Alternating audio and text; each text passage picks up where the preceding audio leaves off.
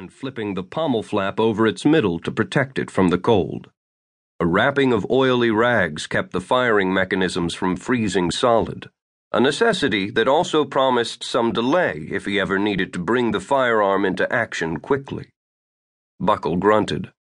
He had three black bang pistols holstered inside his parka, their wooden butts poked his kidneys as the horse bounced and he trusted his own pistols and saber more than a clunky musket in a scrape, in any case.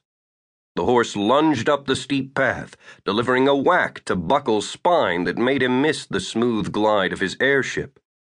The pneumatic Zeppelin was moored in the dockyard of the Devil's Punch Bowl stronghold, 50 miles to the southeast, undergoing repairs to the extensive damages she had suffered rescuing his father, Admiral Balthazar Crankshaft, from the city of the founders over three weeks before. Once freed from the clutches of the founders, Balthazar had been busy.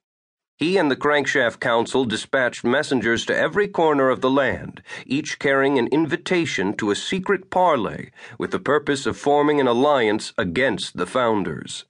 Many clans had responded Imperials, alchemists, tinskins, Brineboilers, and gallow glasses promising to send their ambassadors. Suspicions ran deep in the blood between the clans, but if the rumors were true, if the founders and their grand armada were gearing up for a mass invasion, then to stand alone meant annihilation, and they all knew it. In the meantime, Balthazar had begrudgingly given Buckle leave to take the Arabella up to Tehachapi in search of a shipwreck. On the night of the Tehachapi Blitz, more than a year before, Buckle had seen one of the attacking Imperial airships suffer a fatal hit.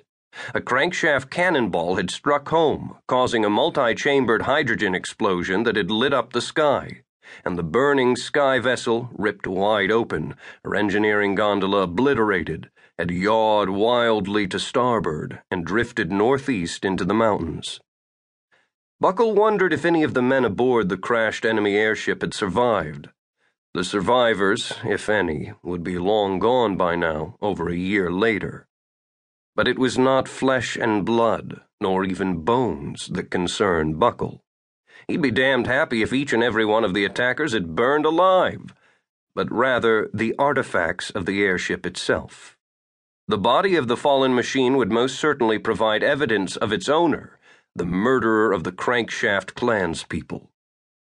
Buckle had seen the Imperial iron crosses on the sky vessel's flanks as she burned, but the Imperial Chancellor, Katzenjammer Smelt, had sworn upon his life that his clan had not attacked the crankshafts.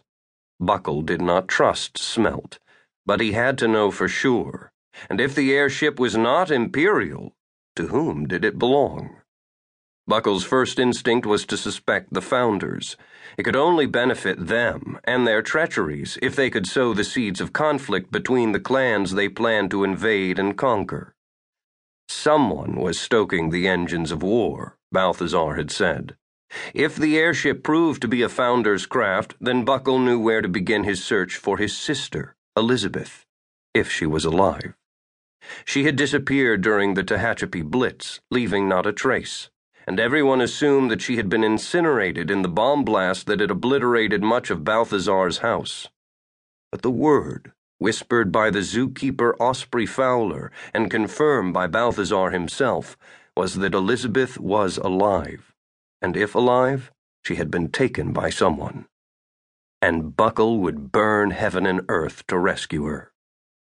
With a jerk of his gallows tree head, Kronos reached the crest of the trail. He turned into a crevice in the wall, a gap barely as wide as man and horse, which quickly opened to an interior ravine where the sky crushed down upon a plunging, high walled valley. Buckle pulled his parka hood back, the ice rimed fur lining swamping his neck. The cold air donkey kicked his ears despite his pith helmet and its fur havelock flap. But it was very still, and it was bearable. Buckle yanked his goggles up over the front of the helmet and squinted. The weak sunlight reflecting off the snow packed an uncomfortable level of glare, but it was a small price to pay to be able to see properly. The sky was gray as old iron, rippled with clouds. Caves